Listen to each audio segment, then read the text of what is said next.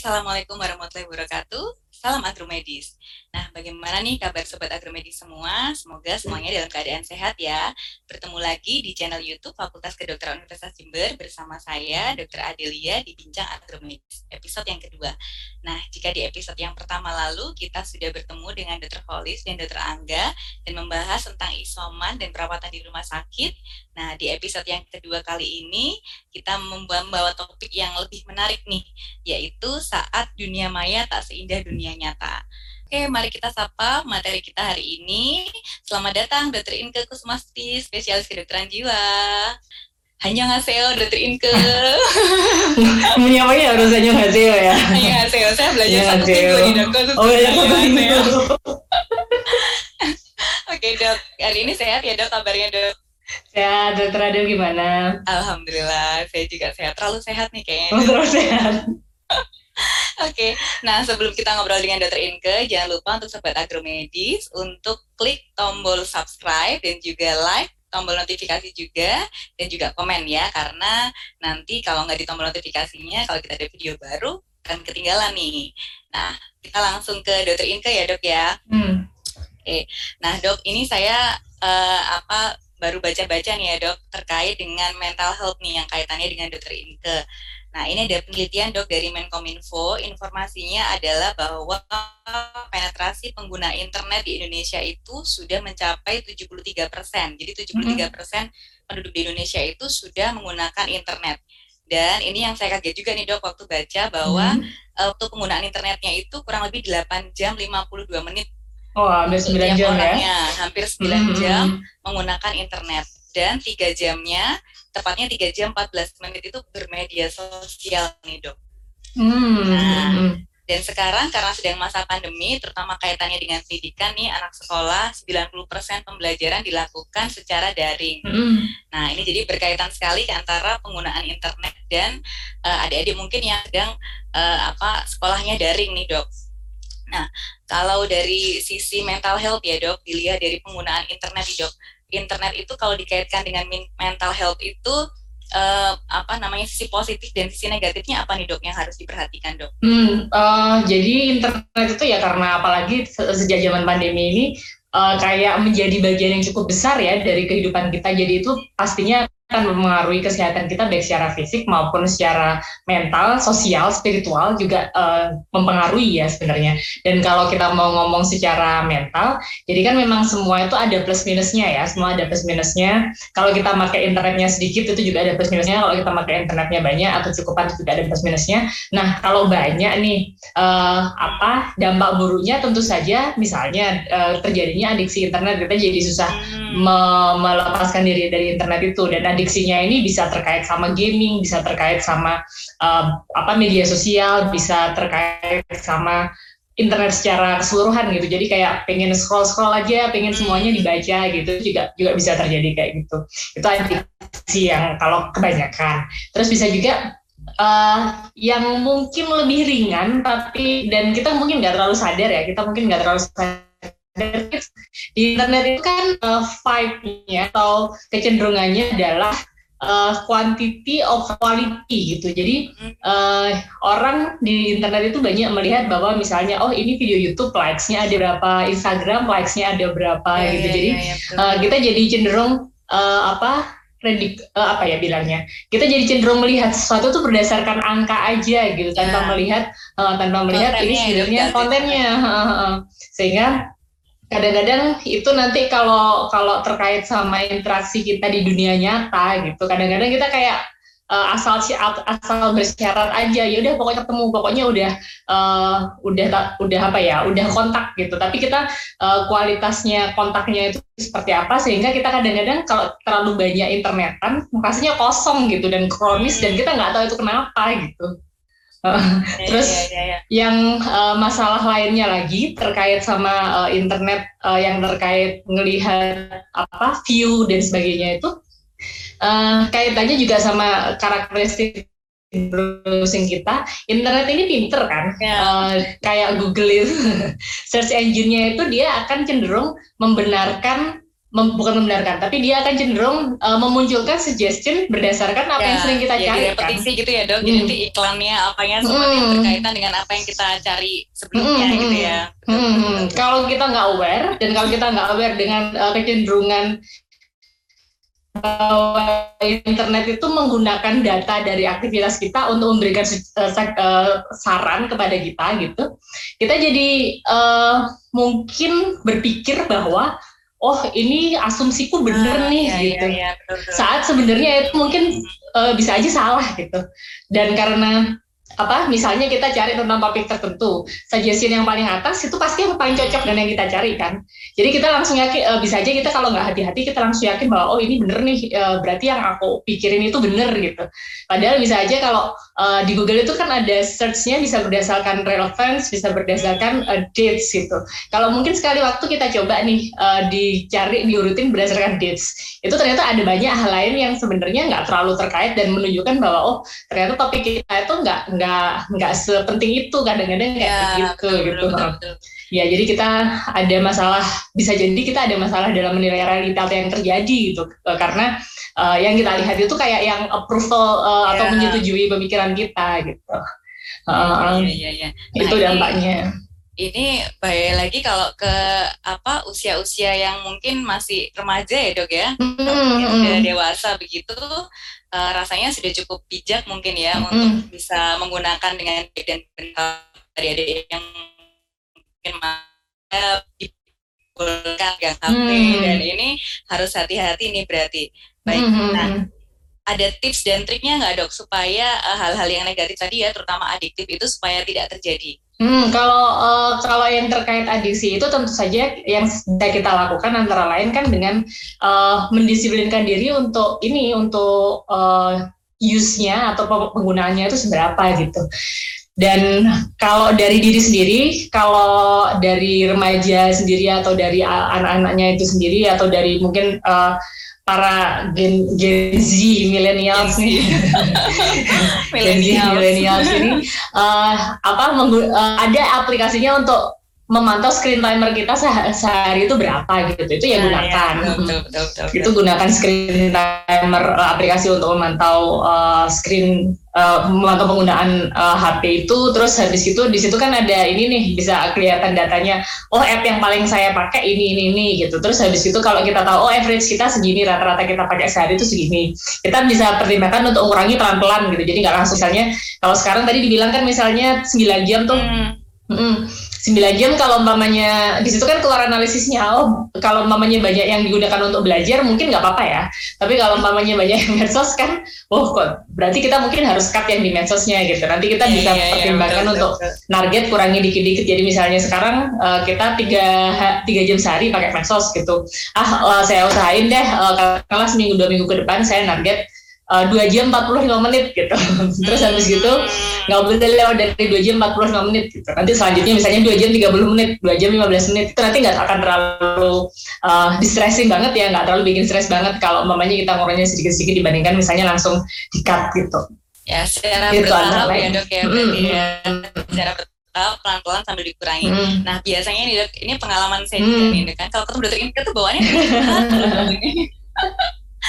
kan biasanya dok uh, kalau kita lihat uh, apa mungkin tujuan awalnya hmm. nih kan belajar hmm. gitu ya hmm. mau cari materi apa nah si internet ini kan pinter kan hmm. dia pop up pop up apa yang tiba-tiba hmm. muncul muncul gitu dan mau nggak mau kan akhirnya kita terdistraksi ya dok jadi melihat hmm. itu terus gitu ya akhirnya hmm. tadinya malah uh, belajar misalnya atau misalnya browsing cari bahan atau apa jadi malah nggak jadi nih kita cari hmm. cari yang lain nih gitu hmm. nah controllingnya dari mana tuh dok kalau seperti itu mungkin kalau uh, apa hmm. anak gitu ya nah kira-kira itu usia berapa sih dok sudah mulai diperbolehkan nih yang menggunakan bisa boleh hmm. pakai gadget sendiri ah, oke okay. kalau anak sebenarnya uh, tiap tiap aplikasi atau tiap web itu biasanya tiap medsos misalnya YouTube atau Instagram itu kan ada batasannya untuk punya akun itu umurnya berapa. Cuman itu sering nggak dibaca orang gitu. Langsung pokoknya ada term condition agree terus habis itu masuk bikin akun gitu.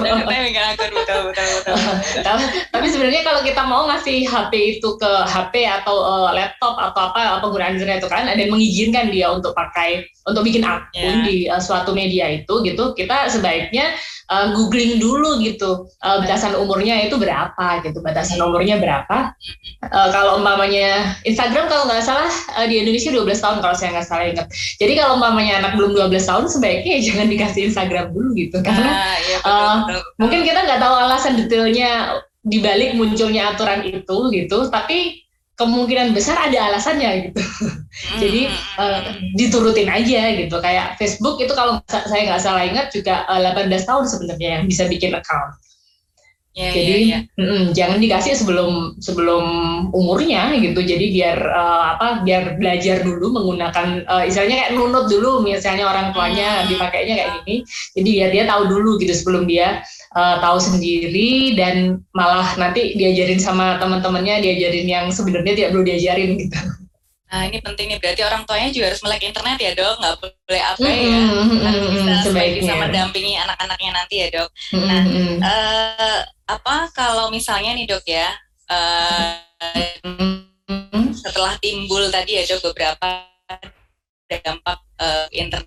Nah sekarang kan uh, sedang mungkin banyak didengung-dengung mm. mental health ya dok. Nah kaitannya adalah uh, banyaknya mungkin orang-orang uh, yang uh, self diagnose hmm. gitu ya. Jadi merasa mungkin uh, karena ya tadi ya, jadi semua iya. informasi yeah. kan bisa didapatkan dari internet nih. Jadi misalnya ini bukan saya ya, bukan saya. misalnya uh, saya cemas hmm. nih gitu ya, uh, tidurnya sulit gitu ya, terus untuk makan itu mungkin uh, apa namanya nafsu makannya hmm. kurang gitu ya, sering uh, mengurung diri di rumah gitu ya, terus browsing-browsing kan kita di internet nih jangan-jangan ini kayaknya tuh saya ini deh oh iya itu ada yang oh, si A gitu ya keluhannya hmm. sama seperti saya oh berarti saya ini kayaknya sama si A gitu akhirnya self diagnose sendiri oh saya ini berarti depresi oh atau misalnya hmm. saya ini kecemasan gitu hmm. nah terkait sama uh, diagnosis itu dok kalau dengan di, dikaitkan dengan internet ya dok kalau telemedicine di bintang di apa di bidang mental itu bagaimana dok Hmm, kalau telemedicine itu self diagnose tadi ya. iya iya iya. Jadi uh, silakan aja sebenarnya gunakan uh, justru platform yang resmi gitu. Ah, Karena iya, uh, uh, uh, platform resmi sekarang banyak gitu, entah itu psikolog atau mungkin uh, apa namanya psikiater uh, yang bisa memberikan konsultasi lewat uh, daring itu banyak gitu. Cuman eh, rata-rata kalaupun menggunakan platform resmi itu jarang yang sampai konsultasinya tuh berkali banget terus habis itu panjang lebar banget. Itu enggak gitu. Di sana fungsinya lebih kayak penapisan atau screening gitu. Kayak diagnosis awal dan nanti biar uh, apa kalau ketemu uh, tatap muka itu bisa lebih tatap muka atau pembahasan lebih lanjut sudah bikin appointment terus habis itu bikin uh, janjian yang ketemu online gitu. Uh, itu biar lebih detail gitu. Dan kalau rekomendasi sejauh yang saya tahu rekomendasi yang saya tahu itu memang sebaiknya kalau mau kalau merasa punya kondisi mental health tertentu terus pengen tahu ini diagnosisnya apa terus uh, mungkin rencana uh, harus diapain gitu biar nggak terlalu mengganggu itu uh, disarankan sebaiknya memang konsultasi pertama itu tatap muka gitu.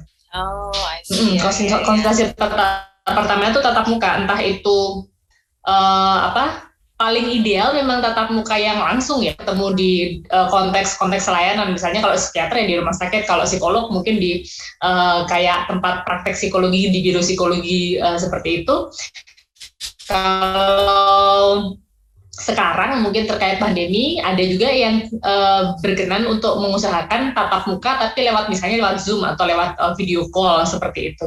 Karena kalau lewat chat itu uh, kadang-kadang kita ya, salah tanda bacanya artinya udah beda. Salah emotikon artinya udah beda. Oh. iya, iya, Jadi harus pilih platform yang resmi ya dok ya. Untuk nanti mm, uh, untuk selanjutnya berarti kan tetap bisa dilakukan walaupun sebetulnya dengan telemedicine ya dok. Mm, -hmm. tapi tetap nanti uh, harus ada uh, sesi tetap harus bisa ketemu offline mm, gitu ya. mm, sebaiknya sih gitu. Uh, soalnya apa ya istilahnya biar uh, intervensi itu atau kita misalnya ngasih obat atau kita ngasih konseling atau konsultasi untuk dia bisa jadi terapeutik untuk bisa jadi membantu itu kan ada prosedurnya gitu. Uh, itu kan ada ada step stepnya ada apa namanya ada kayak apa ya setting upnya itu kan ada gitu. Kalau umpamanya uh, apa kita asal browsing aja misalnya apalagi dari forum forum itu yang yeah. Ya. uh, forum terus habis itu siapa aja boleh ngomong apa aja yeah, boleh nah, mensitasi dari mana aja gitu nah, betul, betul, betul. Uh, itu apa nggak jangan-jangan malah bikin kita semakin bingung gitu dan apa yang apa yang harus di uh, ini harus diapain nih gitu uh, jadi pertimbangkan memang uh, ke profesional aja gitu ke profesional dan di, di memang dibahas bener gitu. Dan kadang-kadang yang sering terjadi juga adalah orang pengen tahu saya ini kenapa diagnosis saya ini apa gitu. Hmm.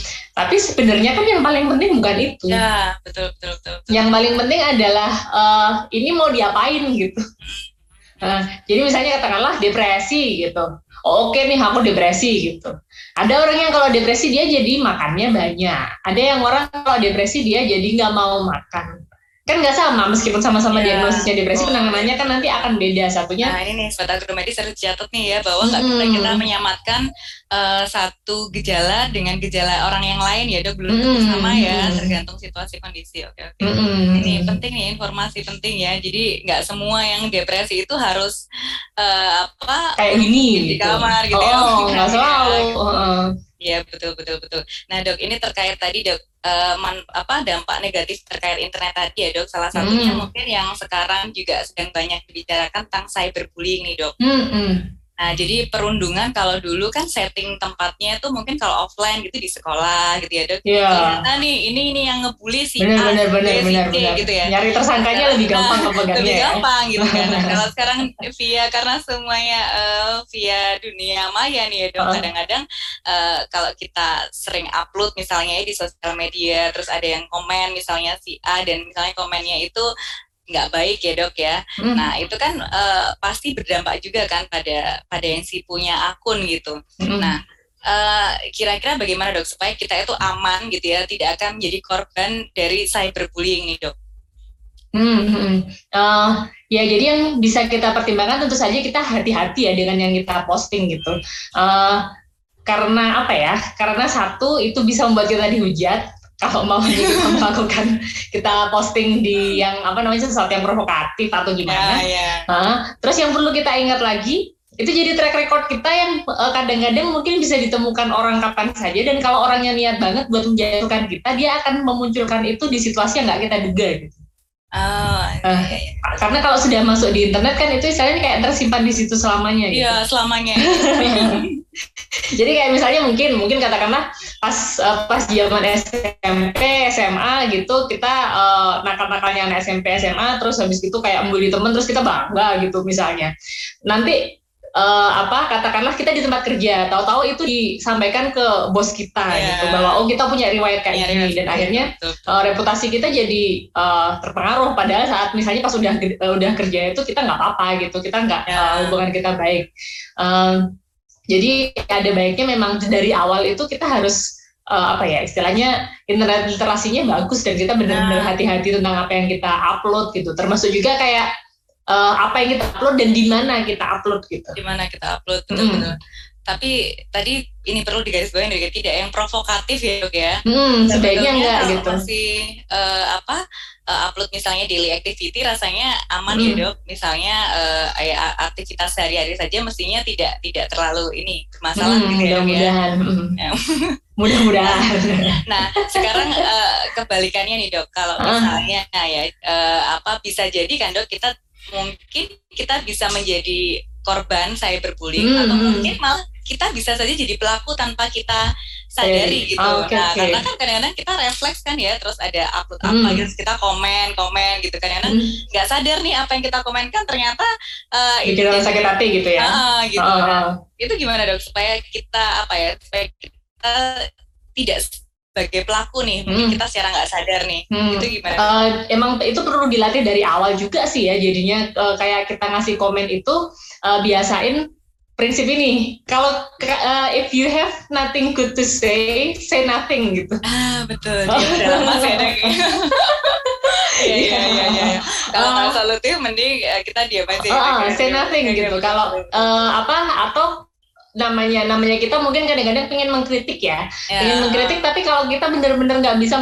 kayaknya kita uh, belum bisa nih kita membahasakan ini jadi yang lebih uh, mild lebih lebih apa ya lebih le, lebih lebih oh, bikin orang itu fokus sama kontennya dan bukan sama nadanya bukan sama ya, apa ya. namanya emosi yang terkandung di situ gitu uh, itu kayaknya mendingan ditahan dulu gitu kita kita pikirin dulu kita pikirin dulu terus kalau mamanya kayaknya sudah oh kayaknya coba ah kayak gini gitu kayaknya uh, uh, kayaknya bisa kalau kayak gini mungkin relatif netral kayaknya nggak terlalu insulting gitu nggak terlalu menyinggung gitu mudah-mudahan itu mungkin bisa kita pertimbangkan. Terus kalau mamanya uh, kita pingin komen nih kita pingin komen dan uh, dan yang kita pingin komenin itu seseorang gitu satu orang.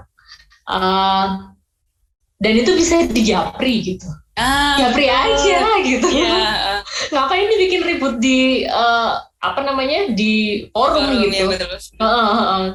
japri aja gitu. ya japri aja. Dan kadang-kadang malah kalau di forum apalagi misalnya kayak uh, salah satu contoh medsos kan mungkin WhatsApp, Line, grup chat kalau yeah, mamanya yeah. namanya chat itu kalau mamanya satu komen terus habis itu yang lain komen tenggelam malah komen kita akhirnya nggak masuk yeah, kan. Betul, betul. Nggak nggak nggak kebaca gitu dan akhirnya kita kesal sendiri karena orangnya kok nggak yeah. sih tapi Iya iya iya. Tapi kalau kita japri mungkin justru malah uh, apa namanya kita nggak bullying atau dan kita jadi punya chance lebih uh, untuk mendengarkan cerita itu dari sisinya dia gitu mungkin. Nah, jadinya pertukaran informasinya lebih jalan dan miskomnya itu juga jadi uh, lebih kecil risikonya untuk miskom gitu. Hmm. Iya ya, dan nggak hmm. provokatif tadi ya dok. Kalau kita hmm. komen uh, di apa di kolom komen gitu ya dok, hmm.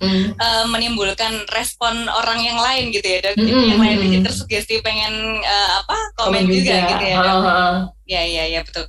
Nah terus ini dok, uh, apa terkait masih dengan uh, cyberbullying dok. Bagi mungkin hmm. uh, di luar sana ya ada yang mungkin merasa sebagai uh, korban nih gitu ya hmm. cyberbullying. Nah sebetulnya uh, kalau dari kata bullying sendiri dok ini Uh, kadang saya berpikir mungkin uh, apakah itu benar-benar bullying atau mungkin sebetulnya dia hanya uh, komen saja atau orangnya mm. terlalu baper nih sebetulnya dia nggak mm. bullying gitu mm. atau kita mm. kitanya aja gitu yang baper. Nah kalau batasannya bullying itu dikatakan mm. ini membuli atau ini hanya memberikan kritik dan saran itu sejauh mana dok?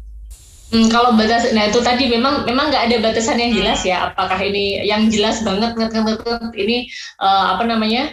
Bullying atau uh, enggak gitu. Karena memang value-nya atau nilai yang dipegang sama tiap orang itu emang beda-beda ya. Uh, itu nggak bisa kita salahin. Tapi ya, ya itu alangkah baiknya kalau mamanya uh, apa kita mungkin nggak nggak terlalu yakin bahwa ini yang kita omongin ini sesuatu yang masih netral aja atau sesuatu yang ada kemungkinan menyinggung gitu. Ada baiknya komunikasinya itu lebih ke jabri itu tadi aja gitu nggak uh, yang memperumit dengan uh, nambah di komen terus habis gitu nanti semua ikut dan sebagainya itu jadi make it simple make it ya. direct yeah. gitu make it direct dan langsung ke masalahnya apa gitu uh, kalau misalnya ternyata kita ngomong apa yang menurut kita sudah netral nih tapi ternyata uh, dipahami secara salah gitu kan juga kita klarifikasinya lebih mudah karena yang harus kita klarifikasi cuma sama satu orang aja gitu nggak hmm. nggak sama netizen, netizen ya. nggak sama netizen plus 62 uh, yang maha benar. Iya iya iya betul betul. Jadi harus betul betul ini ya dok kita uh, jangan-jangan ya. jangan-jangan kita mungkin secara tidak langsung kita bisa saja sebagai pelaku bullying nih bukan malah mm sebagai korban tapi pelaku bullying jadi betul betul harus mm bijaksana tadi ya dok untuk mm untuk menggunakan sosial media. Nah mm tapi mungkin uh, untuk uh, teman-teman nih dok mungkin ada yang di luar sana merasa sebagai uh, korban nih mm. gitu uh, call for helpnya caranya gimana dok? Uh, call, saya uh, di korban gitu misalnya yang uh, uh, uh. apa langkahnya? Uh, kalau namanya kita merasa jadi korban itu kan biasanya emang perasaan ruwet gitu ya. Hmm. Uh, kalau perasaan ruwet gitu kan mungkin bisa aja memang kita akhirnya nanti uh, tidak mempersepsi hal ini dan itu dengan 100% akurat juga gitu. Ada baiknya memang kita minta second opinion gitu ke orang lain gitu. Dan kalau mamanya ini merasa merasa tidak nyaman sekali, terus habis itu uh, ingin meminta bantuan profesional itu bisa uh, itu tadi datang ke rumah sakit atau datang ke biro psikologi. Uh, tapi bisa juga apa namanya lewat platform-platform uh, resmi untuk konsultasi online itu tadi uh, atau mungkin yang kalau yang terkait banget sama ini tapi bukan bullying ya karena yang terkait covid kecemasan terkait covid hmm. gitu itu itu uh, Kemenkes kan sudah punya hotline mental health uh, 119 Hmm, hmm, ya, ya. itu bisa dipertimbangkan untuk digunakan gitu atau ya itu gunakan nanti kalau saya sebut merek di sini uh, apa dikira dikira anak endorsan gitu. ya, kalau terusnya uh, ada banyak gunakan aja itu kalau mamanya mau uh, apa istilahnya klarifikasi awal dan ingin diarahkan ini sebaiknya diapain sih itu bisa gunakan uh, platform itu. Ya, kalau hmm. dari pengalaman dokter Inke nih dok, uh, apa uh, dampak terparah nih yang mungkin dari hmm. dokter Inke ya dok dari beberapa pasien efek dari uh, apa uh, bullying ya atau mungkin juga hmm. penggunaan internet yang tidak bijak tadi yang yang paling berat tuh apa dok sampai gimana gitu misalnya? Hmm, kalau uh, yang berat antara lain ya ada yang namanya gangguan, gangguan stres pasca trauma ya. Jadi kayak uh, kebayang-bayangnya itu masih sampai bertahun-tahun setelahnya. Hmm. bahkan setelah dibullying itu dan uh, apa mungkin jadinya ada ketakutan melakukan ini melakukan itu. Jadi menghindari banyak hal seperti itu. Dan hidupnya kan kalau semua dihindari kan jadi nggak enak juga gitu mau ngapa-ngapain. Itu kalau yang uh, pernah saya tangani gitu ya.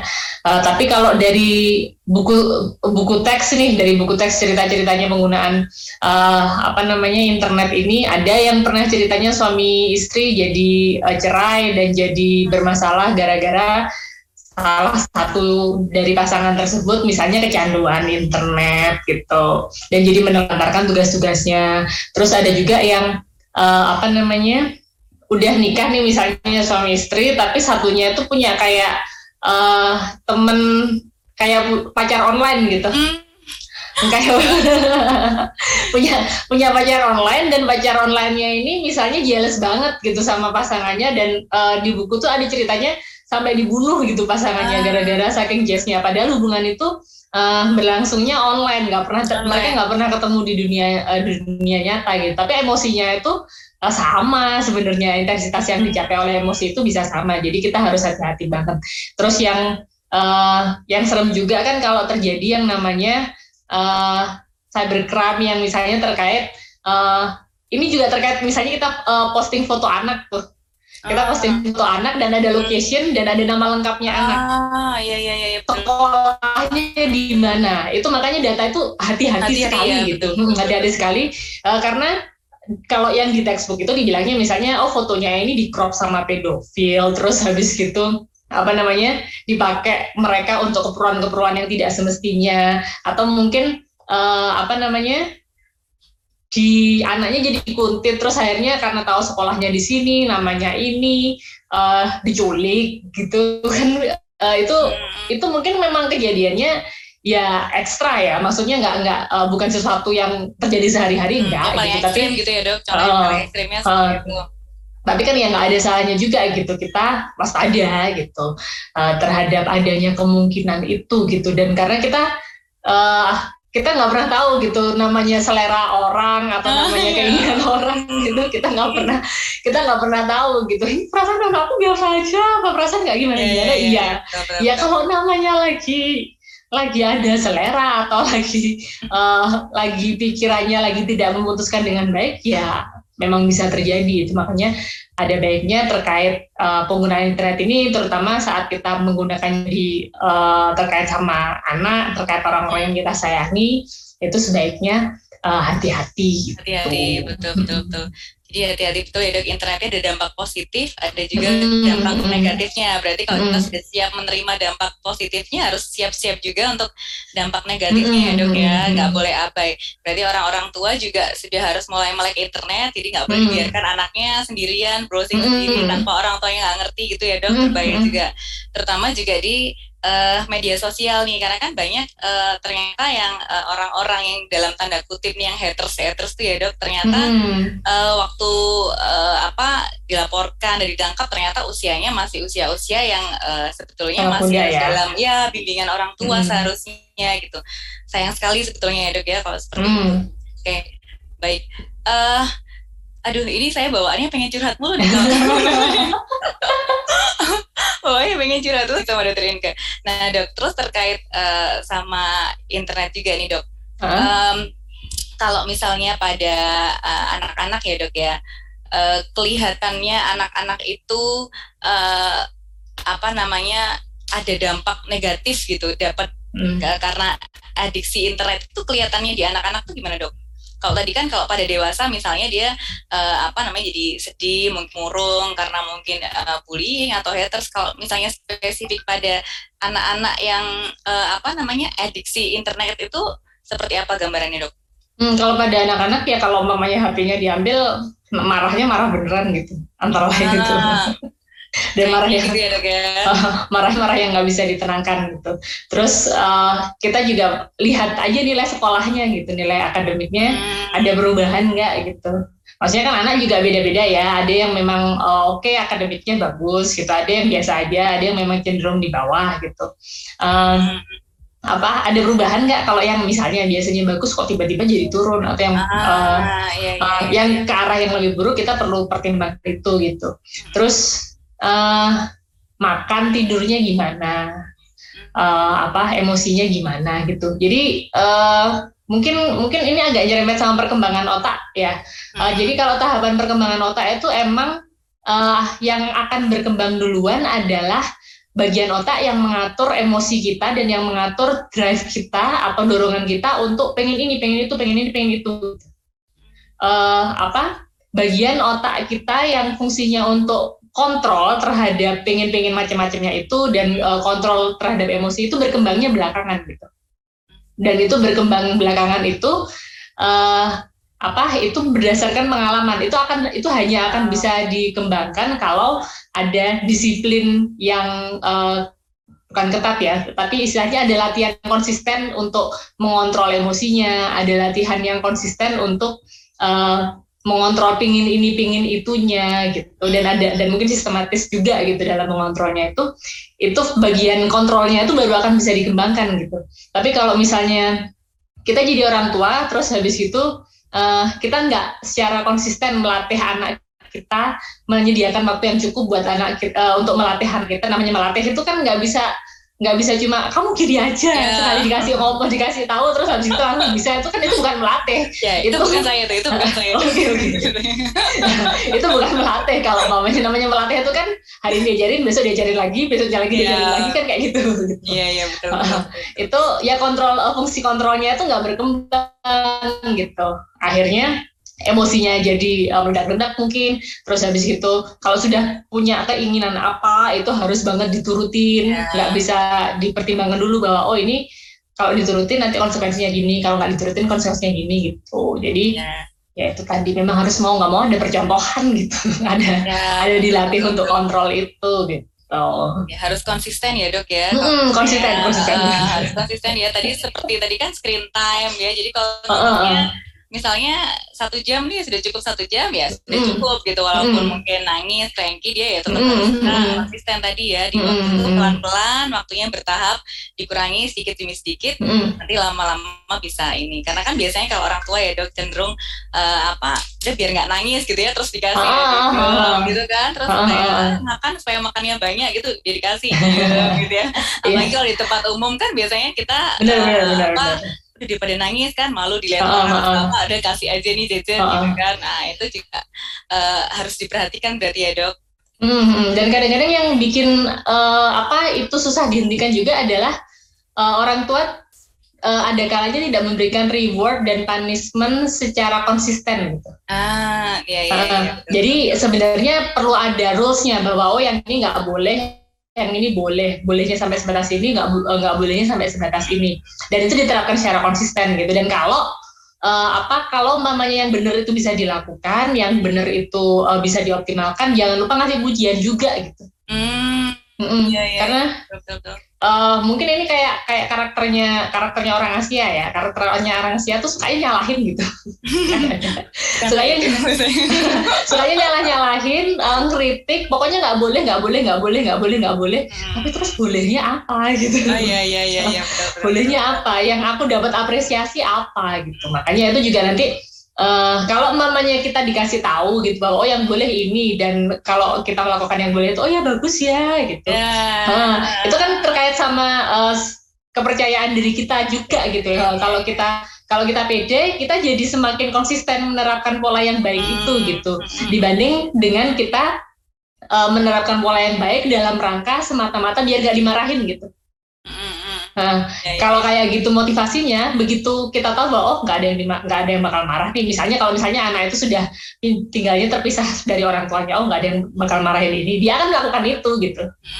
Karena nggak ada yang marahin. Tapi kalau dia merasa bahwa itu dia melakukan itu itu uh, itu jadi apresiasi buat dia gitu dia akan membawa itu sebagai identitasnya gitu dan jadi nggak nggak usah disuruh berhenti pun untuk melakukan hal yang jelek, dia akan terdorong untuk melakukan hal yang bagus itu secara konsisten karena dia mendapatkan self esteemnya dari situ. Gitu.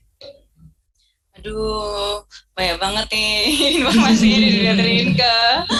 Aduh, oke okay, oke okay, dok. Nah, uh, mungkin ini terakhir dok, dokter Inka hmm. ada pesan-pesan gitu ya untuk sobat agromedis semua, hmm. uh, bagaimana supaya kita bisa menggunakan uh, internet ya secara baik benar dan hmm. aman. Nah, mengingat dampak-dampak buruk internet itu juga pasti uh, akan muncul gitu ya. Nah, mungkin ada pesan-pesan dari dokter hmm. untuk sobat agromedis semua yang ada di rumah. Hmm. Uh, inti dari pesannya sih uh, kurangi sebanyak mungkin yang jelek-jeleknya, optimalkan yang baik-baiknya gitu. ya mengoptimalkan manfaat dari internet ya dok oh, ya. Oh, internet kan juga kita tahu manfaatnya banyak ya. gitu. Banyakin mengingat yang itu gitu. Misalnya oh internet kita bisa pakai untuk belajar. Oh internet bisa kita pakai untuk berekspresi. Tapi tentu saja balik lagi ekspresinya yang sebisa mungkin jangan yang provokatif dan memicu uh, konflik gitu. Ekspresi yang sewajarnya aja tanpa kayaknya itu meng mengambil hanya orang lain atau uh, merusak ketentraman kemaslahatan umat gitu ya.